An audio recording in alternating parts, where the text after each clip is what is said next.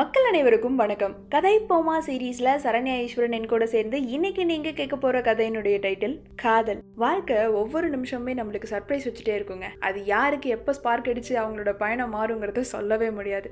அந்த மாதிரி தான் என்னுடைய லைஃப்ல வந்து ஒரு பயணம். என்னோட பேரு அருள் எல்லாரோடையும் நல்லா பேசுவேன் பழகுவேன். அதனாலேயே என்னவோ எனக்கு நிறைய ஃப்ரெண்ட்ஸ் அதுல ஒருத்தர் தான் என்னுடைய ஆஃபீஸ் வாட்ச்மேன் கிட்டத்தட்ட அறுபது வயசு இருக்குங்க அவருக்கு. ஆனால் எப்பவுமே என்கிட்ட மரியாதையோட பேசுவார். பணம்லாம் கொடுத்தா வாங்கிக்க மாட்டாரு. டீ கடைக்கு கூட்டிட்டு போய் டீ வாங்கி கொடுத்தா குடிச்சுப்பாரு. ஜாலியாக பேசுவாருங்க. ஆனால் எல்லாருமே அவரை கஞ்சன்னு சொல்லுவாங்க. என்ன பண்ணுறது ஒரு ரூபா கூட அவரோட சம்பளத்தில் எடுக்கக்கூடாதுங்கிறது அவரோட ஒய்ஃபோட கட்டளை. சதைக்கு ஆசைப்பட்டு என் வாழ்க்கையை தொலைச்சிட்டேன் சார் உழைச்சிட்டு இருக்கும்போதே செத்துடணும் அப்படின்னு அடிக்கடி சொல்லுவார். எவ்வளோ காயப்பட்டிருந்தா இப்படிலாம் சொல்கிறாருன்னு நான் யோசிப்பேன். ஒரு வாரமாக ஆஃபீஸ்க்கு வரல கருப்புசாமி. விசாரித்ததில் அவருக்கு உடம்பு சரியில்லை அப்படின்னு சொன்னாங்க. அதான் ஆஃபீஸ்க்கு லீவ் போட்டுட்டு அவரை பார்க்க போயிருந்தேன். சின்ன வீடு கைத்து கட்டலில் படுத்த படுக்கையாக இருந்தார். என்னை பார்த்ததும் ரொம்ப அழுதாரு.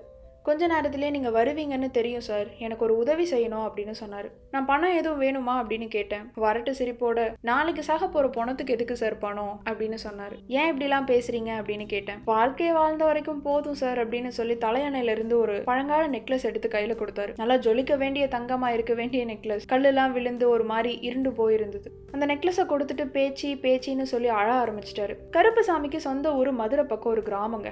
நாற்பது வருஷத்துக்கு முன்னாடி பேச்சி அப்படிங்கிறவங்களோட திருமணம் நடந்திருக்கு. பேச்சியை பிடிக்காத காரணத்தினால ஒரு வாரம் கழிச்சு அவங்களுடைய நகையெல்லாம் எடுத்துட்டு இவர் இங்க வந்துட்டாராம். ஒன்று தான் இந்த நெக்லஸ். இங்கே வந்து கல்யாணம் பண்ணதுக்கு அப்புறம் தான் பேச்சியோட அருமை புரிஞ்சிருக்கு. மிஸ் பண்ணிட்டேன்னு ஃபீல் பண்ணிட்டே இருந்திருக்காரு. என் பக்கத்தில் பேச்சு இருந்திருந்தா இன்னைக்கு எவ்வளோ நல்லா கவனிச்சிருப்பா சார் அப்படின்னு சொல்லி அழுதாரு.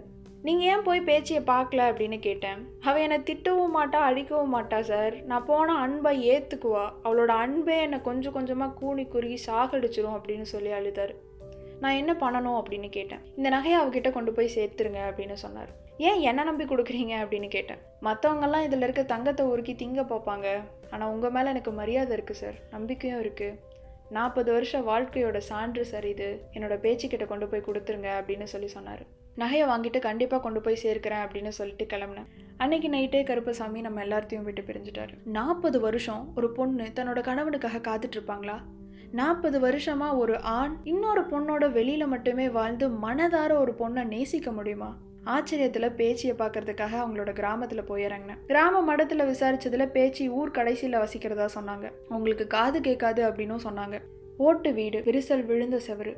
வெளியில நரைச்ச தலையோட ஒரு ஐம்பத்தெட்டு வயசு மதிக்கத்தக்க ஒரு பாட்டி. பல்லுலாம் போய் சுருங்கின தோலோட உட்காந்துருக்காங்க நான் போனதை பார்த்ததும் முதியோர் பென்ஷனான்னு கேட்டாங்க. இல்லைன்னு தலையசைச்சேன். அப்புறம் எதுக்கு வந்தியா? அப்படின்னு கேட்டாங்க. கருப்பசாமி அப்படின்னு நான் சொன்னதை வாய அசைவில் புரிஞ்சுக்கிட்டு உள்ள கூட்டிட்டு போய் ஒரு கிழிஞ்ச பாயை எடுத்து போட்டு உட்கார வச்சு தண்ணிலாம் கொடுத்தாங்க. அவங்க நல்லா இருக்காங்களா அவங்களுக்கு குழந்தை குட்டிலாம் இருக்கா? அப்படின்னு விசாரிச்சாங்க.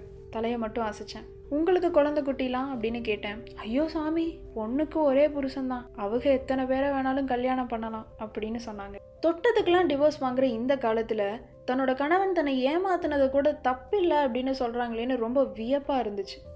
என் பையில் இருந்த நெக்லஸ் எடுத்து கொடுத்தேன். அந்த நகையை பார்த்ததும் முன்னாடி நான் உங்களை நம்பல தம்பி இப்போ நம்புகிறேன் அப்படின்னு சொல்லி வாங்கிக்கிட்டாங்க. இன்னும் ஏன் நினப்பில் தான் இருக்கீங்களா ராசா? அப்படின்னு சொல்லி அழுக ஆரம்பிச்சிட்டாங்க. அவர் இறந்ததை சொல்ல மனசு வரல. அவங்க அந்த நகையை பார்த்து அழுதுகிட்டு இருக்கும்போதே நான் அங்கேருந்து கிளம்பி வந்துட்டேன். நாற்பது வருஷமாக தன் மனைவியோட நெக்லஸ் மூலம் காதலை பாதுகாத்த கருப்புசாமியும் நாற்பது வருஷம் கணவர் வருவார் அப்படிங்கிற ஒரு நம்பிக்கையில் காதலை பூட்டி வைத்த பேச்சியும் இந்த ஜென்மத்தில் சேர்றதுக்கு வாய்ப்பில்லை. ஆனால் ஒரு வாரம் மட்டுமே வாழ்ந்த வாழ்க்கையை வச்சு தன்னுடைய நாற்பது வருட காலங்களை நகர்த்தியிருக்காங்கன்னு நினைக்கும்போது அவர்களினுடைய காதல் ஒரு அழகான புரிதலும் கூட. இன்னைத்த காலகட்டத்தில் காதல் கண்டினியூ ஆகுது. ஆனால் அந்த புரிதல் இருக்குதாங்கிறது தான் கேள்வி. இந்த கதை உங்களுக்கு பிடிச்சிருந்தா இந்த கதையினுடைய கதையாசிரியர் மிஸ்டர் வெயில் அவர்களின் மற்ற சிறுகதைகளையும் வாசிங்க. இந்த கதையை நம்மளுக்கு பதிப்பிச்சு கொடுத்த கீழடி பதிப்பகத்திற்கு நன்றி.